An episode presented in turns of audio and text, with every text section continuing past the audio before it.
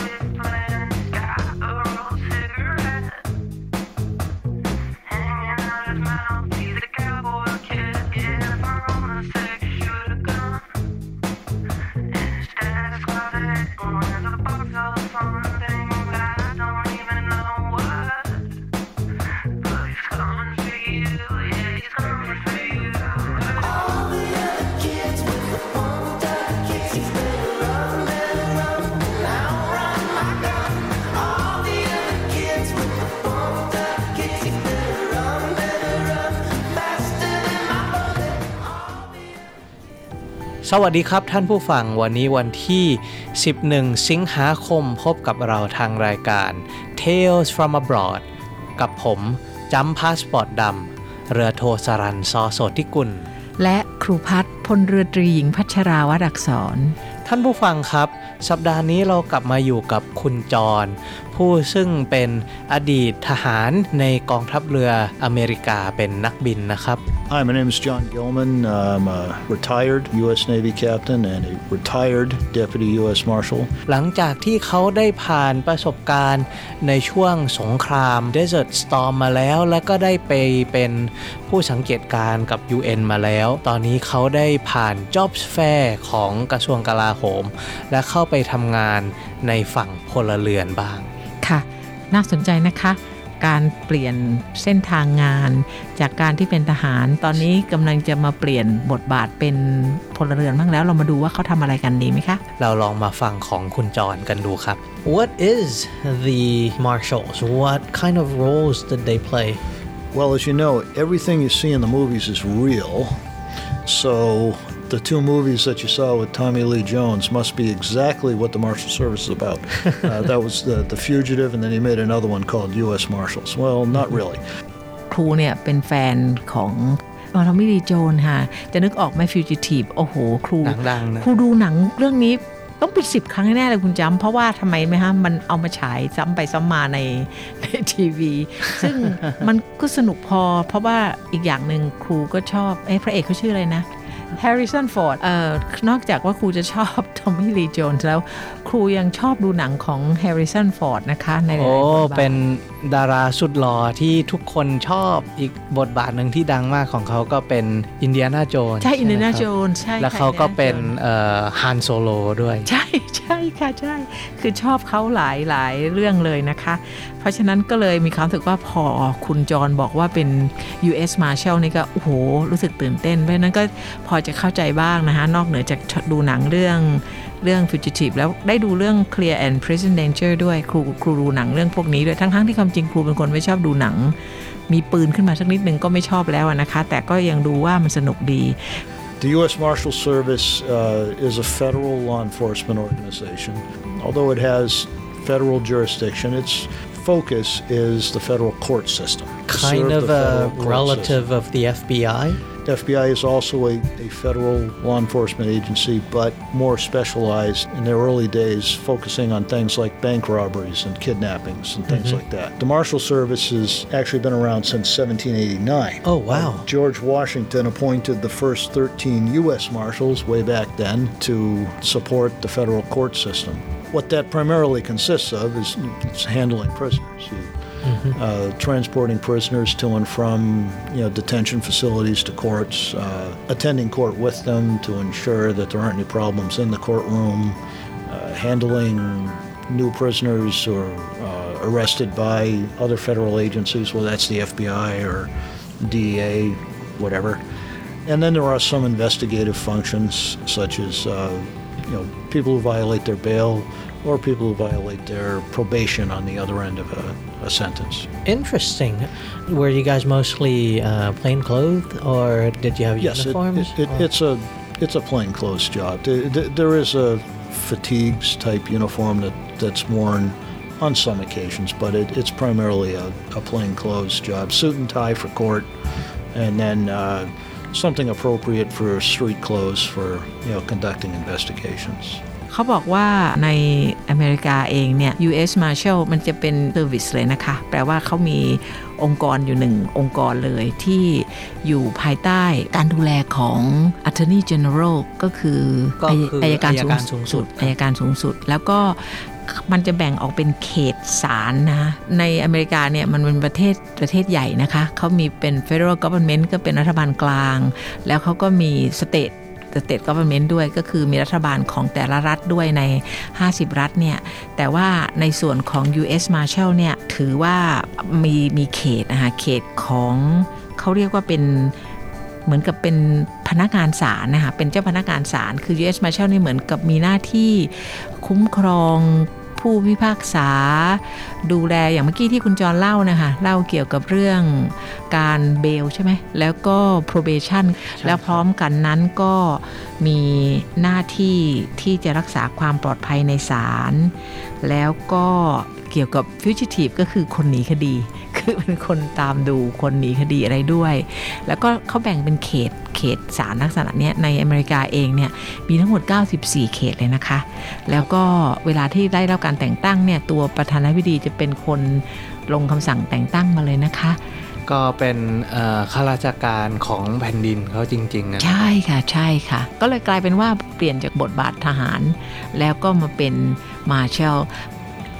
What kind of uh, involvement did you have with the American incarceration system? It seems like it is such a major shadow that a lot of people pass through the prison system in some way or another. It, it is a big system. We uh, we have uh, less than, or just about five percent of the world's population in the United States. Uh, but as I was working on a, a PhD in criminal justice after retiring uh, in 2016, one of the things that came out discussing potential criminal justice reforms was that despite the fact we only have 5% of the, the people in the world, we have something like 20% of the prisoners. I, unfortunately, I don't have a, Incredible. source to give to you for that. That's just a number that sticks in my mind uh, right now from, from the time. How's So- that possible? Do Americans just commit more crimes? Well, well, you have to look at the many jurisdictions that you have in the U.S. as one of the problems for it. You don't just have the federal government. Uh, the federal government's a very small part of that. Then you have 50 state governments. Okay, so, and then you have a couple of territorial governments. Then you also have the local municipal governments at the county, town, city levels. And then you even have tribal governments. The Native American Indian tribes have their own police forces and their own you know, uh, in custody systems. Seems well. like a huge patchwork of system. It's incredible that it works together is. at all. It, it, it's uh, it is large, and it's it's one of the reasons why you you have the number of people. But as you hear about the the need for criminal justice reform, it you know back home, a lot of it's a common topic. A lot of folks talking about it, and I and I think they're right. I, I think we have uh, probably probably too much of an industry. พอดีเมื่อกี้นี้ครูได้ยินคุณจำถามคำว่า incarceration incarceration ก็เป็นคำที่น่าสนใจแต่อย่าเข้าไปยุ่งเกี่ยวนะคะมันแปลว่าอะไรนะคะคุณจำค่ะมันคือเป็นการจองจำนะค่ะรับก็คือเป็นการเอาไปเข้าคุกนั่นเองค่ะใช่ครับ incarcerate ก็คือเขาก็เลยพูดคำซึ่งครูก็ตกใจเหมือนกันนะ ว่าทราบไหมว่าพลเมืองของอเมริกาเนี่ยคิดเป็น 5%ของพลเมืองในโลก แต่ แต่ว่าว่า incarcerate in พวกที่ incarcerated เนี่ย prisoner เนี่ยมีอยู่ถึง 20%เยอะมากเลยเยอะนรับมากคุณจำไม่ถามว่าอันนี้ตกลงเป็นปัญหามีแต่ criminal หรือเปล่าใช่มันก็เท่าที่เข้าใจเนี่ยเหมือนกับทางรัฐบาลอเมริกาจะจับพวกคนติดสารเสพติดเยอะนะครับค่ะ ก็แปลว่าโทษเล็กโทษน้อยอะไร ก็เลยกลายเป็นว่ามีมีคนที่ต้องเข้าไปเกี่ยวข้องกับ incarcerate มากนะคะ แต่แต่ว่าคุณจรก็ใช้คำที่อันนี้ก็เป็นอีกอันหนึ่งนะคะที่เราควรจะทราบเขาบอกว่า แต่เขาไม่มีซอสที่ยืนยันได้ ที่จะบอกว่า 20%เนี่ยนะคะเขาก็ใช้คำปลอดภัยไว้ก่อนว่า เขาหาแหล่งที่มาที่ยืนยันตัวเลขนี้ไม่ได้ ครูเคยได้ยินไหมครับว่า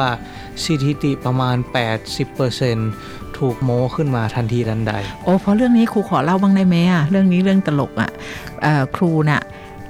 เรียนสถิติที่อเมริกา แล้วก็อาจารย์ที่สอนครูเนี่ย พูดหน้าห้องว่า I, I, today I'm going to talk about liars อะฮะเขาบอกว่ามีคนโกหกเนี่ย มีอยู่ทั้งหมด 3 ระดับ คุณจำเคยได้ยินไหมฮะ The first one is liar นะคะครับ The second one is damn liar แล้วก็ the third one is statistician คนที่สอนสถิติเองนะคะบอกว่าจริงๆ แล้วคนโกหกระดับสูงสุดเนี่ยก็คือนักสถิตินี่แหละค่ะ ใช่ครับมันสามารถใช้ลูกเล่นทางสถิติหลอกอะไรได้อีกเยอะแยะเลยครับ ถ้าเกิดว่ามันต้องการจะหลอกกันนะครับ เพราะฉะนั้นเราจะเคยได้ยินนะคะ ครูก็เห็นมีคลิปออกมาเยอะ ๆ ว่าเอ่อ คุณหมอก็จะมาพูดเรื่อง เราต้องเกี่ยวตัวเลขเกี่ยวกับเรื่องวัคซีนฉีดแล้วเป็นไม่เป็นอะไรเงี้ยเขาจะต้องบอกด้วยนะคะว่า เราอย่าลืมดูด้วย สรุปแล้วก็คือว่าทั้งนี้และทั้งนั้นเมื่อเราฟังตัวเลขและสถิติ เราต้องย้อนกลับไปดูที่มาด้วยว่า มันมายังไง อันนี้เป็นประเด็นอันหนึ่งเลยนะครับ ในยุคของออข่าวปลอม ในยุคของการสร้างกระแสเนี่ยโดยมากเวลาเห็นตัวเลขสถิติอะไรแล้วโดยโพสต์ที่ส่งต่อต่อกันมา เราก็มักจะ คิดว่าเออมันดูน่าเชื่อถือ เพราะเขามีตัวเลขชัดเจนอะฮะแล้วก็ไม่ได้เช็คตัวเลขเขาต่อ ทั้งทั้งๆที่ความจริงการจะกุเอาตัวเลขนั้นขึ้นมาเนี่ยมันก็ไม่ได้ยากเย็นอะไร อันนี้คุณจรเขาก็เลยพูดว่าตัวเลขอันเนี้ยเขาก็บอกซอสไม่ได้นะ แต่ว่าตัวเลขก็เป็นงี้มันอาจจะไม่ถึงก็ได้นะแต่ว่าในสหรัฐเนี่ยผมจำได้ว่ามีสัดส่วนของเออนักโทษที่ค่อนข้างจะสูงจริงอ่าค่ะๆแต่ว่าสำหรับคุณจรเนี่ย เขาทำหน้าที่เป็น U.S. Marshal เนี่ยเขาก็จะมีบทบาทเรื่องการควบคุมผู้ต้องหาหรือว่าดูแลสถานเอ่อดูแลพวกคุก ดูแลนักโทษอะไรพวกนี้ด้วย หรือแม้กระทั่งการตามจับนักโทษที่หลบหนีหนีเบลถ้ากิดว่าหนีหนีกับการประกันใช่นะคะครับค่ะหนีการค่ะประกันตัวค่ะเรามาลองฟังประสบการณ์ของ คุณจรกันต่อก็ดีกว่าเออว่าแล้วแล้วก็ขาเรื่องที่ครูสนใจด้วยก็คือว่า แล้วอยู่ๆจากการที่เป็นนักบินทหารเรือ ไปทำงานในลักษณะนี้ต้องมีความรู้เรื่องอื่นอีกหรือเปล่า ใช่ไหมันจะต้องปรับตัวกันยังไง เราลองไปฟังประสบการณ์ของคุณจรกันต่อดีกค่ะว่าครับค่ะ ได้เลยนะคะ You mentioned that you looked into topics regarding reform before. What was your PhD topic again? Well, the major was, well, the concentration was in criminal justice. It was through a North Central University, and it was actually a PhD in uh, business studies. The concentration was criminal justice. And then my specialty within that for my dissertation was uh, maritime counterterrorism agreements. Ah, from your experience as both a PhD student and your time in the US Marshal, could you give some examples or maybe illustrate something that you think they are doing right or doing not so right? There are a lot of uh, reform movements, like I talked about. As far as what we were doing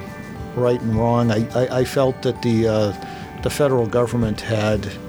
a, uh, a very good approach to uh, to the bail system.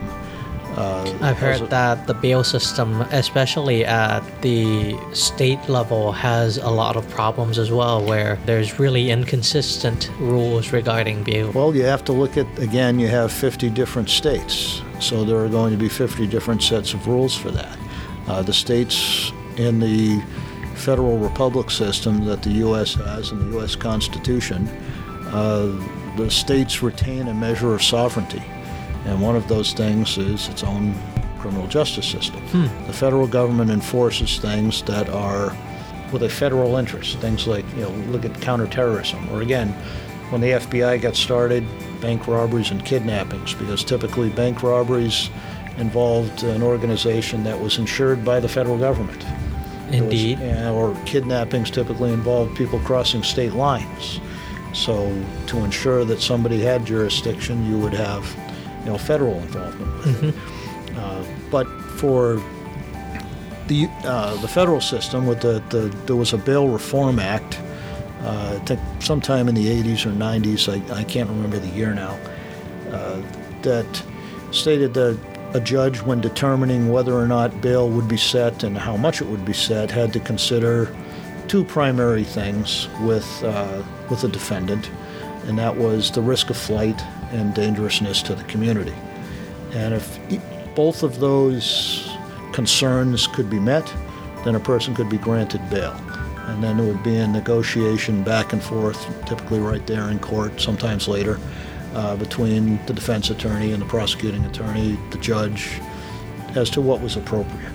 Uh, but if those two things, concerns, could not be met, you know, flight risk and dangerousness to the community, the person could be held without bail. Uh, a lot of states uh, have instituted bail reforms that basically permit release without any bail. Uh, How do you, they expect the it, the person to come back? it makes it difficult. You, you you're essentially trusting someone to come back. Uh, in the in the federal system, you would have what's known as an ROR for a case like that, meaning released on own recognizance, meaning this is someone who's clearly not a flight risk, not a danger to the community, someone who has long ties in the community, and has more to lose by running than by disposing of you know the case that's that's mm. being presented.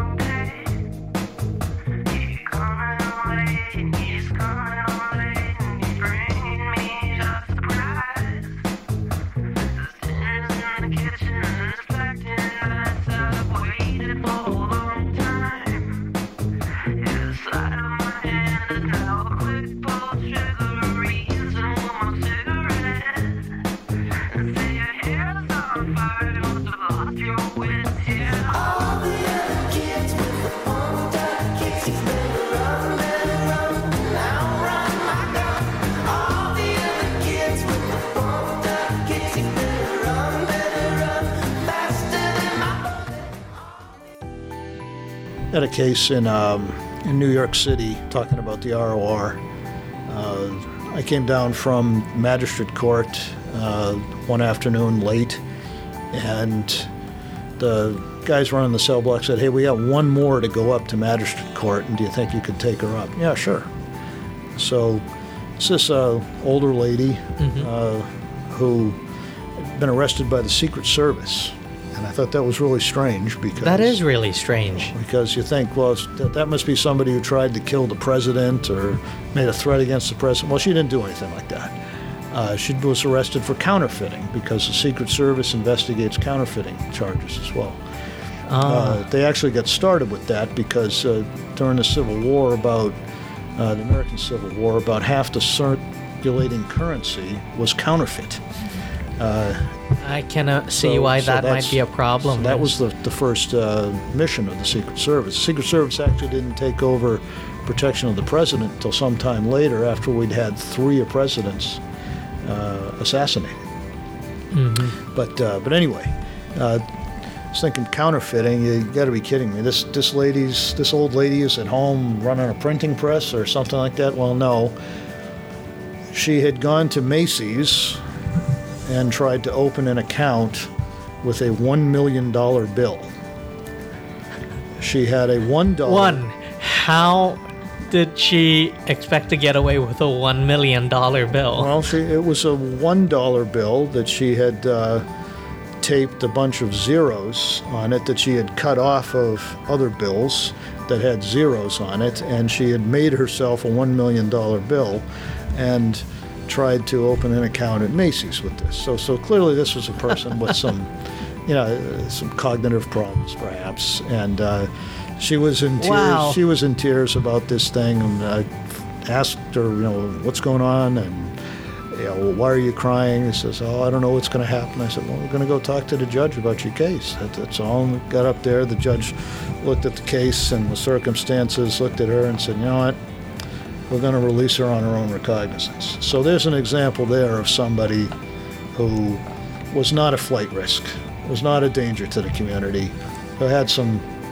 personal problems probably of some kind. I guess that and makes just, sense. And just made a mistake. So I, I don't know how the case was ultimately disposed, but I would be very blah, very surprised if she got anything more than uh, some supervised release, which is what the government now calls probation. I see. Just there would be, serve no purpose to keep somebody like that in custody. น่ารักดีเป็นคุณย่าที่คุณย่าทำแบงที่ค์ปลอมติงต้องบางทีย่าติงตองทำแบงค์ปลอมค่ะทำแบงค์ปลอม เอาแบงค์ปลอมเอ่อเอ่อไปคุณจำจะสรุปสั้น ๆ นิดนึงไหมคะว่าเขาพูดเรื่องเบลยังไง เขาพูดถึงเรื่องเบลตั้งแต่ต้นเขาก็กล่าวว่าถึงว่า การประกันตัวหลังจากที่โดนจับเนี่ยครับในแต่ละรัฐก็จะมีกฎแล้วก็มีระเบียบที่ต่างๆกัน บางรัฐก็สามารถให้ปล่อยตัวได้โดยที่ไม่ต้องมีเบลอะไรมาก ไม่คือต้องนะประกันตัวประกันตัวศูนย์ได้บาทเลยอะไรค่ะอย่างนั้นนะครับค่ะแล้วก็คือจริง ๆ แล้วเขาจะมีข้อที่ต้องมาพิจารณาว่า ตกลงมีความเสี่ยงต่อสังคมไหมมีความเสี่ยงที่จะหนีไปไหมไม่กลับมาไหมแต่ทั้งนี้และทั้งนั้นที่เราพูดกันเมื่อกี้ได้ยินไหมคะแล้วแล้วที่เราคุยกันมาก่อนว่ามาเชลเนี่ยก็คือคนที่มาจากเฟเดอรัลเพราะฉะนั้นในส่วนที่แต่ละรัฐเนี่ยมีมีกฎระเบียบกฎมีมีกฎหมายที่ต่างกัน บางครั้งมันมีคดีที่ที่ต้องข้ามรัฐหรืออะไรเงี้ย คือจริงๆ แล้วเฟ d อรัลก็เข้ามามีส่วนมันก็ทำให้ ทำให้มีขั้นตอนที่น่าจะน่าจะไปแก้ปัญหาได้เป็นบางครั้งนะฮะ แต่อย่างที่เขายกตัวอย่างเรื่องแปลก ๆ มานี่ก็เพราะว่าเขาก็บอกว่าบางทีมันก็ไม่ make sense เพราะว่าเออนี่มันถ้าฟังดูอย่างนี้ใช่ไหมคุณจำเขาเอาเออเอาส่วนเคาน์เตอร์ฟีดเนี่ยเอาเรื่องการใช้แบงก์ปลอมมาเป็นเรื่องใหญ่โตมาตั้งแต่สมัยเก่าใช่ไหมฮะ แล้วก็ยังไม่ได้เปลี่ยนแปลงเขาถือว่าการปลอมแบงค์เนี่ย เป็นการทำผิดกฎหมายต่อรัฐบาลกลางอ่าฮะหมายถึงว่าการปลอมแบงค์เนี่ยมันสามารถเกิดขึ้นได้ในทุกรัฐ และมันก็สามารถไปสร้างความเสียหายที่รัฐไหนก็ได้ ดังนั้นถ้าเกิดว่าปล่อยให้รัฐแต่ละรัฐไปตามจับเอ่อผู้ร้ายที่ทำการปลอมแบงค์ด้วยตนเองเนี่ยบางทีมันก็ลำบากค่ะ ก็เลยกลายเป็นรัฐบาลกลาง ค่ะ เป็นถึงขั้นที่ FBI ที่ขึ้นใช่ที่เข้ามาแล้วก็มามาคุยกันนะฮะเพราะว่าผลสุดท้ายก็เลยถึงถึงได้เป็นเรื่อง มันมันกลายเป็นเหมือนเรื่องตลกซะมากกว่านะคะ เพราะว่าเป็นสำหเรื่รัอบงคุณของยายบองบองใช่ค่ะ คนหนึ่งก็จะกลายมาเป็นถูกถูกจับหรือว่าอะไรนะคะ เป็นเรื่องเอาถึงขนาด FBI มาเลยอย่างเงี้ยนะคะ อันนี้มันก็เป็นเป็นความละเอียดอ่อนของกฎหมายนะคะ คือเรามีกฎเอาไว้เพื่อจะปฏิบัติตามนั่นเองนะคะ โดยที่ว่าเรื่องข้อยกเว้นเนี่ยมันต้องมาทีหลังอย่างขั้นแรกก็ต้องทำไปตามกฎก่อนใช่ไหมคะใช่ครับอืมค่ะอย่างในกรณีนี้เนี่ยเอ่อ ตัวคุณย่าติ้งตองก็เอ่อได้ได้รับปเบระกันลตัวไปศูนย์บาทค่ะใช่ค่ะแต่ว่าหลังจากนั้นเนี่ยถ้าจะต้องเออได้รับโทษอะไรเนี่ยเท่าที่เอ่อคนจรคาดเดาก็อาจจะแค่พักทันเอาไว้ค่ะคิดว่าเป็นอย่างนั้นนะคะ Since you were involved with some uh, maritime terrorism stuff as well Well, well that was my uh, dis- dissertation topic for my PhD. Oh, ah. It was concerning uh, the ways to come about developing a, an effective agreement, you know, b- between and among countries. oh And so it, w- so it was more of an international relations thing correct, so that you could uh, uh, deal with, you know, terrorism out at sea is a very rare thing, uh, but when it does happen, it uh, it tends to be a very scary thing. the the ultimate you know concern is almost something out of a Tom Clancy novel, which was out of one of the Tom Clancy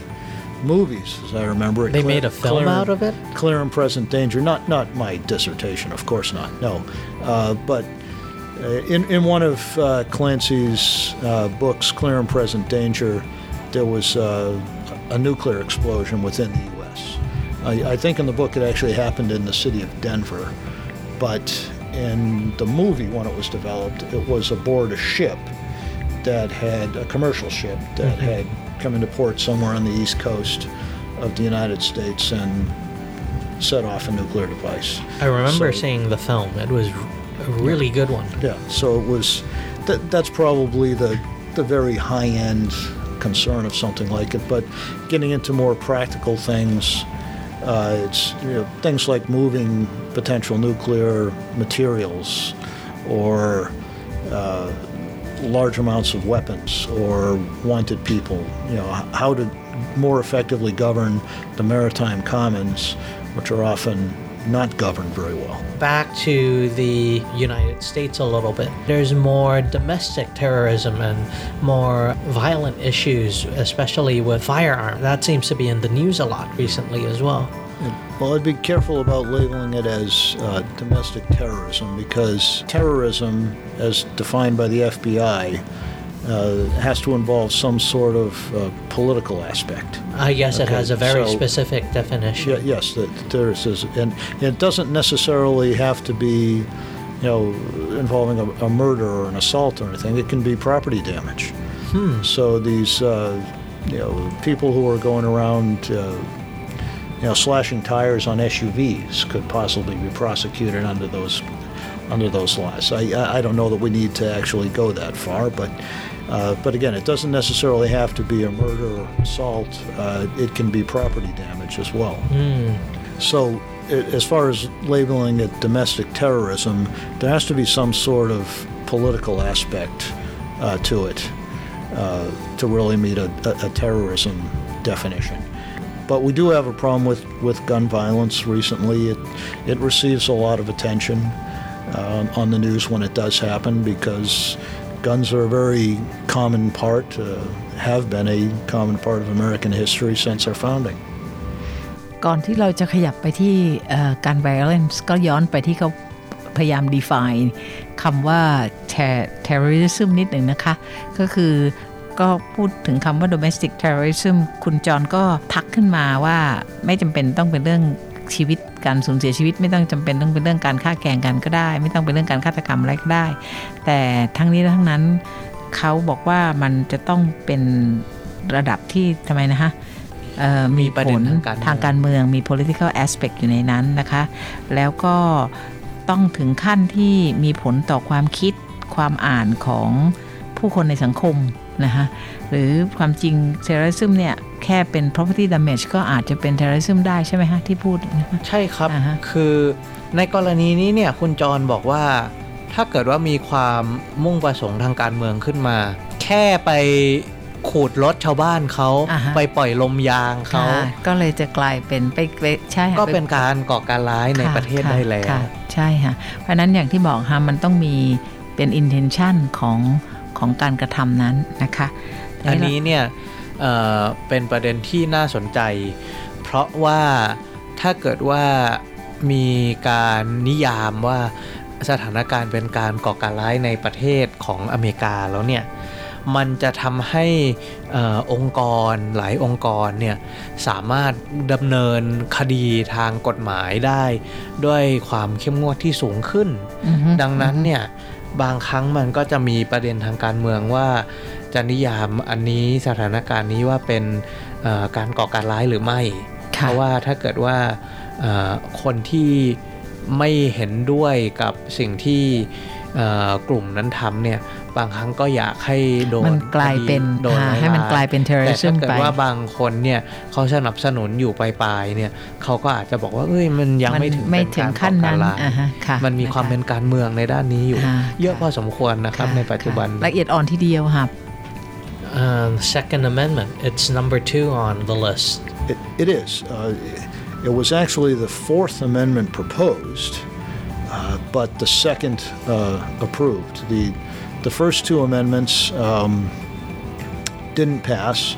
but the next 10 proposed, there were 12 proposed, the third through 12th passed as what we know as the, the Bill of Rights,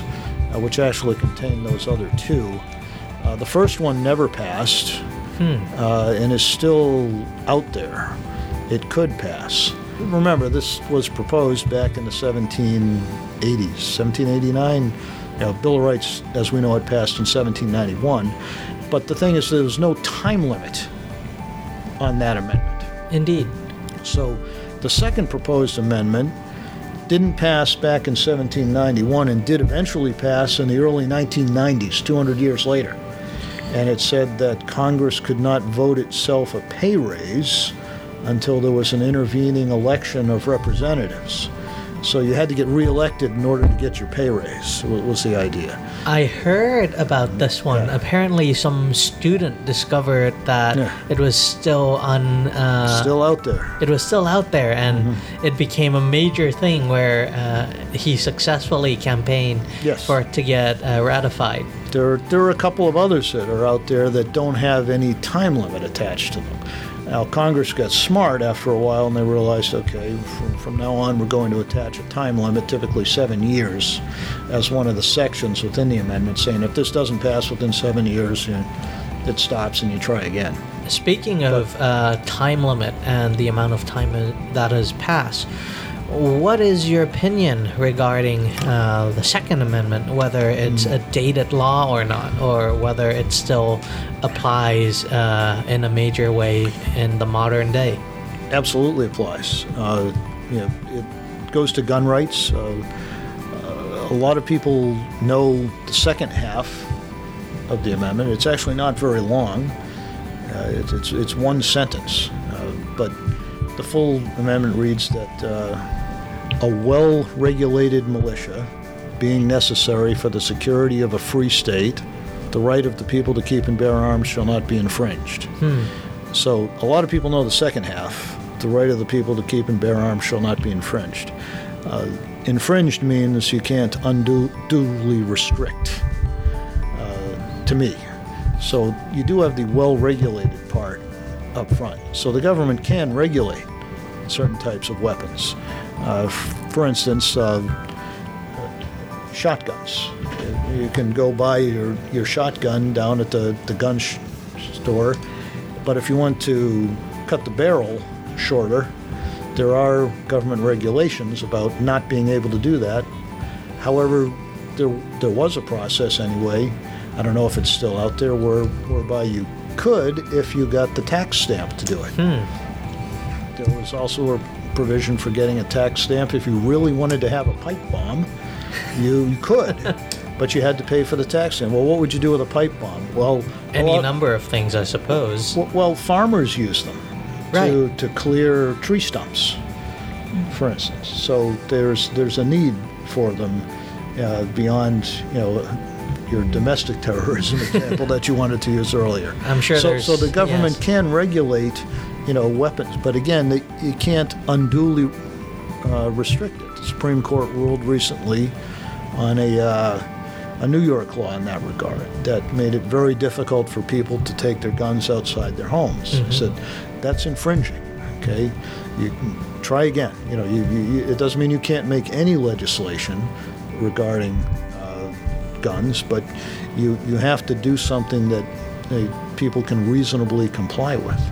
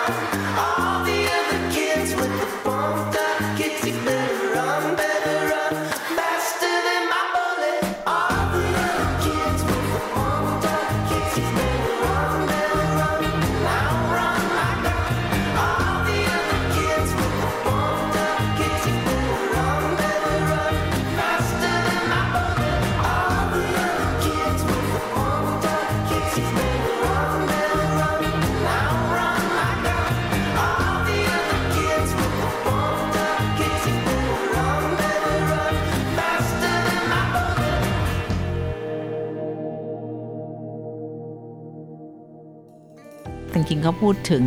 Bill of Rights ด้วย แล้วก็แล้วก็เอ่อหมายถึงว่าตัว Second Amendment อะไรเนี่ย คุณจำเอ่อลองสรุปให้ฟังหน่อยสิครับ อันนี้เนี่ย ต้องอ้างถึงเอ่อรัฐธรรมนูญของสหรัฐอเมริกาอือฮึซึ่งตลอดประวัติศาสตร์ของสหรัฐที่ผ่านมาตั้งแต่เขาก่อร่างสร้างประเทศขึ้นมาเนี่ย มีเพียงฉบับเดียวนะครับค่ะ เพียงแต่ว่าเมื่อเวลาผ่านไปเนี่ย มันจะมีการแก้ไขค่ะเขาเรียกว่า amendment นะคะใช่ะครับอ่าฮะโดยการแก้ไขนี้ไม่ใช่เรื่องแปลกอะไรครับ เพราะว่าตอนที่เขาสร้างรัฐธรรมนูญออกมาปุ๊บ ก็เริ่มแก้ไขทันทีเลย แล้วก็แก้ไขเนี่ยสิข้อแรกเขาก็เรียกว่าเอ่อ Bill Bill of of Rights Rights อ่าฮะครับ Bill of Rights ค่ะ รายการสิทธินะครับ ค่ะ ซึ่งมันมี 10 ข้อแต่จริง ๆ เนี่ย มันมีเสนอไว้ 12 12 ข้อ แต่ว่าไม่ผ่านไปซะ ไม่ผ่านไว้ไปซะสองสองข้ออ่าฮะอย่างไรก็ตามเมื่อสมัยนั้นเนี่ย เวลาเสนอการแก้ไขรัฐธรรมนูญอะไรเนี่ย ข้อเสนอมันไม่มีวันหมดอายุ ใช่ค่ะ ไม่มี time limit เขาบอกว่าไม่มี time limit เสนอไปก็เอาไว้อย่างนั้นอ่าฮะถ้าเกิดว่าไม่ผ่านก็ไม่ผ่าน แต่ถ้าเกิดว่า ในที่สุดผ่านไปเวลานานขนาดไหนเนี่ยถ้าเกิดว่ามีการเห็นพ้องต้องกัน ก็สามารถจะให้ผ่านได้ แล้วก็กลายมาเป็นไปมาเป็นข้อข้อรัฐธรรมนูญได้นส่วนใช่หนึ่งครับะอันนี้ก็เลยเขาก็กล่าวถึงว่ามีกฎข้อหนึ่งที่เสนอไว้เมื่อ 200 ปีกว่าที่แล้วอ่าฮะแล้วก็มากลายเป็นเอ่อข้อแก้ไขรัฐธรรมนูญเกี่ยวกับการที่เอ่อสส ไม่สามารถขึ้นเงินเดือนให้ตนเองได้ จะต้องเอ่อโดนเลือกตั้งครั้งใหม่อีกครั้งหนึ่งกลับมาอีกรอบถึงจะได้รับเงินเดือนที่สูงขึ้นอ่าฮะไม่ใช่คนอเมริกันทั่วๆไปที่ให้ความสนใจกับเรื่องพวกนี้ทั้งหมดแต่ยังไงก็ตามมันอยู่ในโรงเรียนนะใช่ไหมคะในโรงเรียนเวลาใช่ที่คเรารับต้องเรียนในโรงเรียนเขาจะต้องก็กล่าวถึงนะครับต้องกล่าวถึงค่ะนะคะ แต่ทีนี้เนี่ยเอ่อกฎข้อที่น่าสนใจเลยก็คือกฎแก้ไขข้อที่ 2 ที่บอกเกี่ยวว่ามีกับมาเลกาเซียรคค่ะรอบครองอาวุธปืนปืนค่ะ ซึ่งคำแปลโดยรวมเนี่ยเขาบอกว่า well regulated คือที่คุณจรบอกทั้งหมด กองกำลังป้องกันตัวที่มีระเบียบ ซึ่งมีความจำเป็นสำหรับการรักษาอธิปไตย สิทธิการครอบครองอาวุธของประชาชน จะไม่ถูกหักห้ามค่ะ แต่ว่าในส่วนหนึ่งก็คือที่คุณจรพูดเมื่อกี้ก็คือว่าในในข้อเนี้ยมันมีอยู่สองส่วน ก็คือส่วนที่พูดว่าสิทธิของการของประชาชนเนี่ยจะไม่ถูกห้ามเนี่ยเกี่ยวกับเรื่องการการครอบครองใช่ไหมคะ แต่ว่าในส่วนข้างหน้า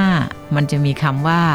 เป็นกองกำลังที่มีระเบียบ มีระเบียบแล้วก็ well regulated นั่นเองนะคะ คือจริงๆแล้วมันถ้าหากว่าเราพูดให้ครบทั้งหมดเนี่ย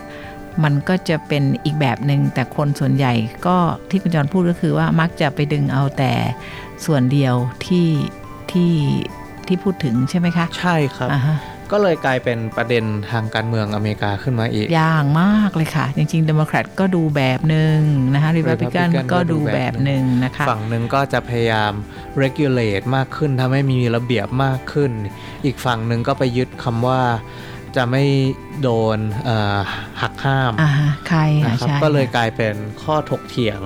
ในที่ค่ะ เรื่องใหญ่ไม่ยอมเลิกค่ะ ทุกวันนี้ก็ยังไม่ยอมเลิกอ่าเขาก็จะพยายามดึงคำนั้นดึงคำนี้ I assume, uh, based on your familiarity, that you are a gun owner. I do own, uh, you know, a number of guns of my own. Yeah. Here in Thailand, guns are very, very heavily regulated. Uh, it's uh, very difficult to obtain a gun, and it's even harder to carry one around. What's it like to live as a gun owner in the U.S.? Uh, It depends on where you lived. You know, the different states have different uh, laws regarding them, and uh, having a concealed carry license, what's known as CCW for concealed carry weapon, uh, does not mean that you can take it anywhere you want. You still can't take it into government buildings, for instance. You can't take it even close to a school. Uh, you're not allowed to, you know, in, in Las Vegas, where I live, uh, it would be a really bad idea to bring one into a casino. Uh, you, the casino security is probably one of the best in the world. They're going to find out you have it, and they're going to ban you from the casino. And if you go back, now you're trespassing. and trespassing in a casino in Las Vegas is a serious crime. Seems like a bad ask, idea. Yeah, just ask O.J. Simpson. But uh, I didn't say that. But uh, but anyway, the um, uh, uh, as far as taking the guns, uh, you know, outside, I, I, I very rarely do it. I, I, of course, to and from the range. Uh, but I also have a, a personal belief: you have no business bringing a gun into a bank or a jewelry store. That or, makes sense. a coin shop, someplace that's selling gold, uh, that just uh, is asking for trouble. So, simply because you have the the right to have guns doesn't mean you can do whatever you want. I feel very strongly that you have responsibilities as a gun owner to do things like locking them up. If you're not at home and they are, lock your guns up. And if you've got children, to make sure that they're someplace that children don't have any access to them. It seems like the aspect of responsibility is a very important uh, cultural uh, cultural motif in America, and it seems to be something that you uh, believe in uh, quite strongly yourself. What do you think about people who uh, are irresponsible with their guns? Should should they get their guns taken away? Should they be? Uh, Well, well, you have laws already on the books to deal with, with those kinds of situations. And uh, there, one thing that's popular that people are talking about right now in the U.S. is uh, things called uh, red flag laws. That we're going to take your guns away from you if uh, somebody makes a complaint about you that you did or said something. Uh, I'm- not so sure that red flag laws, we do have them in the state of Nevada, but I'm, I'm not so sure that I'm in favor of these things because you're seizing people's property now without significant due process. The due process should go through the court system. It shouldn't be someone just making a complaint uh, to the police and the police show up at your door and say, okay, we, we want your guns. It, it's not that simple a process anyway, but there needs to be, you know, again, due process, which is guaranteed several places in the Constitution, if you're going to seize people's property, including their guns. it seems like uh, uh, a law like the red flag law would be very prone to abuse. I understand that there's been some problems before with uh, with uh, civil forfeiture and how uh, some areas were abusing that uh, method to um, take stuff away from people. Well, well you, you could have a, a situation like that, you know, an, an estranged spouse who wants to make a, a claim because uh, perhaps a, a court hearing isn't going as well in divorce proceedings or something, or just neighbors who just don't get along with each other. and hey, I, I, I know this guy owns guns, so I'm going to make a complaint about him. Uh, so th- there need to be s- adequate protections for the people who are being accused of having these so-called red flags uh, before you can seize their property. การที่เขาเห็นว่าการมีครอบครองปืนเป็นสิ่งที่ที่เขาเขาเห็นด้วยว่าทำได้ในกรอบที่ควรจะมีเขาเรียกว่าอะไรนะคะ มีความรับผิดชอบใช่ไหมคะ ใช่ครับ อ่าฮะ เขา บอกว่าเขาเป็นผู้ครอบครองปืนเขาอ่าฮะตอนที่ผมได้คุยกับเขานอกรอบก็รู้สึกว่าเขามีอยู่หลายกระบอกมากเหมือใช่นกันค่ะนะครับใช่ค่ะทีแต่นี้ว่าเขาก็บอกว่าในที่สุดผู้ครอบครองปืนเนี่ยก็จะต้องมีความรับผิดชอบใช่ค่ะนระดับเขาใช้หนึ่งคำว่าด้วย aspect of responsibility คือจริง ๆ เป็นเรื่องสำคัญ โดยเฉพาะอย่างยิ่งสิ่งที่เขาเขาเอ่ยคือ conceal weapon license หรืออะไรสักอย่างหนึ่งใช่ไหมคะ ก็คือเป็นการที่จะมันเป็นเรื่องของการพกปืนโดยการที่เปิดเผย หรือว่าพกปืนโดยที่อะคือให้เห็นว่าถือปืนไปเปิดเผยหรือแบบซ่อนหรือว่าพรางแบบซ่อนพรางใช่ค่ะ ก็เป็นลักษณะนั้นแล้วเขาก็บอกว่าเราก็ใช้เอ่อความรับผิดชอบของเรานะคะ ในการที่จะพิจารณาว่า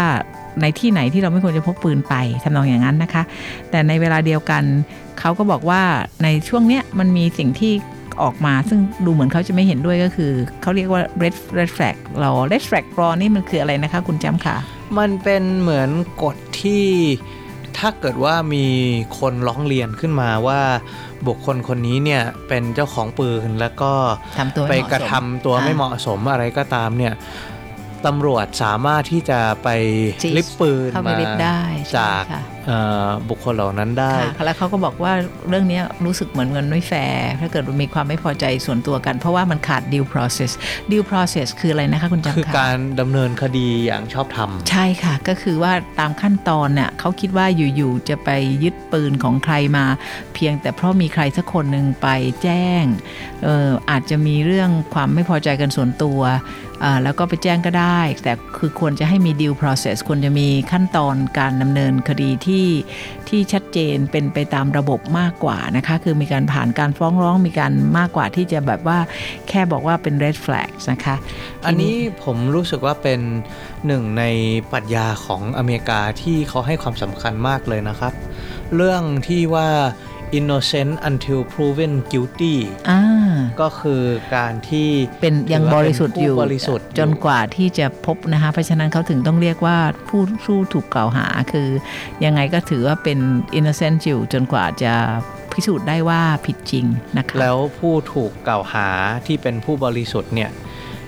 หรือผู้บริสุทธิ์เฉยๆเลยเนี่ย ก็สามารถที่จะครอบครองอาวุธปืนได้ตามกฎหมายอเมริกาอ่าใช่ดังนั้นเมื่อเขาไม่ใช่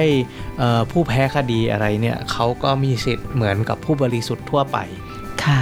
เราลองฟังอีกนิดนึงนะคะ ตรงที่เขาบอกว่าการที่เขาจะสามารถครอบครองปืนได้เนี่ยในรัฐที่เขาอยู่เนี่ยมันมีระเบียบแบบไหน What kind of process do you need to go through in order to obtain a gun? Well, where I live in, in Nevada, uh, to buy uh, guns at gun shop or uh, at my range, you have to complete uh, paperwork that the uh, gun shop has called because they're what's known as an FFL, Federal Firearms License. So you, you have to complete this paperwork that indicates who you are and who the gun shop is, that the sh- shop is transferring ownership of the gun from you, or from them, sorry, to you. Uh, there's a background check required in the state of Nevada to do that, and you need to pay $25 for the background check. Uh, you can buy multiple guns on the same day and only pay $25. If you came back the next day and decided, well, I really wanted one more, you'd have to pay another $25 because I guess something you could have. make your twenty-five dollars go a long way Yeah. by planning a little. Well, that or you could have the concealed carry uh, license, the CCW that we talked about earlier. Uh, the CCW process in Nevada requires that you attend uh, an eight hour training course that involves uh, a qualification. The, the shooting is not overly difficult. Uh, but then the instructor for the course will go over the, the various laws and the requirements that you have, you know, to receive your CCW, and also that you need to be on better behavior, being a concealed carry license holder. That you have, like I mentioned before, rights, but you also have responsibilities, and you, you need to try to avoid situations and get away from things that are escalating. But then, even after you complete that, you don't get the, the license at the end of the course. Uh, to, uh, the counties will then check to ensure that you don't have a criminal record, and you still have to go down to the police station to get uh, the picture taken and fingerprints taken, and renew the process every five years. So that's the requirement in the state of Nevada. Now, it's, other states have different requirements. Some are more stringent. Some do not have a CCW requirement. They have something known as constitutional carry, where people are allowed to carry concealed weapons uh, as long as they're otherwise qualified to carry guns, to, to own guns. That's really interesting. Could you comment a little on the difference between uh, concealed carry and open carry and how people react or the kind of risk and consideration when uh, someone might be doing one or the other? Well, Nevada, again, where I live, is an open carry state. So as long as you are entitled to gun rights. And you're not a felon. You can, you know, purchase a gun, pay for the $25 background check, and you can wear it in a holster on your hip uh, when you go to the supermarket if you really feel that you want to do that. And that's And- not considered threatening or no, any kind? no, no. That's that's legal. That's that's uh, an open carry, you know, uh, situation. And I've seen it. I've seen people going to pick up takeout food. Uh, I've seen people at burger joints, at uh, the local Walmart, uh, Oh, wow. at uh, uh, the Sam's Club, which is similar to Costco. If you're familiar with those places in the U.S., I understand you, you lived there for some time. Uh, somebody going into a Best Buy to, I don't know, buy a new phone or a new TV or something, and for whatever reason wanted to carry his uh, gun on his hip, and and that's that's okay uh, in the state of Nevada. I, again, there are as- places that you can't do it, Ah. like government buildings, schools, you know, places like that. But as soon as you put a put on a trench coat or some kind of jacket that hides the gun, now that's concealed carry. Right, and you need the license, yeah, for that in, in the state of Nevada. But there are states that have what are known as constitutional carry, like I mentioned before, where you don't need that. Hmm. You know, and that's up to each state to decide. I guess it's a kind of a complicated and loca- locality dependent issue that It is. uh, very much differs based on where you are. It is. You know, think about rural communities where you might be several hours away from the nearest law enforcement response. It makes a lot of sense, especially if you're in the middle of a dude ranch somewhere looking after yourself. It makes sense that you're able to defend yourself to a certain degree. Again, in the rural communities, you're going to see more guns, partly for that reason, and also because there's a hunting aspect Ah, to it as well. ท่านผู้ฟังครับ วันนี้เราได้เห็นชีวิตของคนที่เป็นประชาชนของสหรัฐอเมริกา ว่ามีมุมมอง แล้วก็มีหน้าที่ความรับผิดชอบที่อาจจะคาดไม่ถึงสำหรับเราที่อยู่ในเมืองไทยนะครับ ค่ะ อันนี้เป็น tales ชนิดแปลกกว่าปกติ from abroad เลยค่ะ ก็เป็นมุมหนึ่งอย่างที่คุณจำใช้คำเมื่อกี้เลยค่ะ ชีวิตหนึ่งชีวิตอีกมุมหนึ่งของประชากรอเมริกา อย่าลืมนะคะว่าอเมริกาเป็นประเทศประเทศใหญ่ เพราะฉะนั้นก็คือแล้วก็มีหลายรัฐด้วยนะคะ มีความหลากหลากหลายนะครับเอ่อหนึ่งคนก็เป็นแค่หนึ่ง Data Point หนึ่งตัวอย่างเท่านั้นอ่าของการใช้ชีวิตในค่ะประเทศนั้นค่ะค่ะท่านผู้ฟังครับ คุณจร ยังมีประสบการณ์ที่มาร่วมงานกับทางกองทัพเรือไทย แล้วก็มาร่วมงานในอาเซียนอีก ซึ่งสำหรับสัปดาห์นี้เวลาเราก็ดูถ้าจะหมดลงแล้วนะครับค่ะค่ะยังมีเรื่องที่น่าสนใจที่คุณจรยังจะมาแชร์ได้อีกนะคะ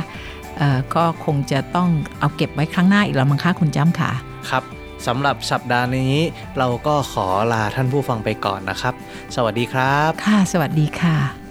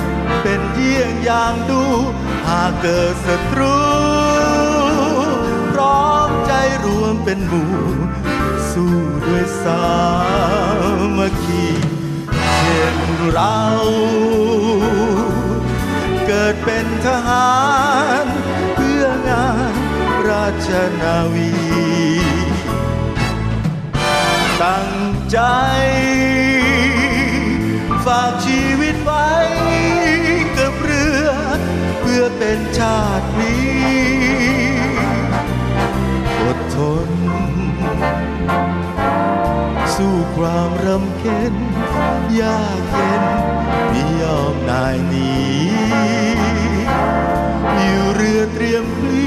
ชีพสู้ศัตรู สมดังน้ำประดู ที่คนรู้นิยม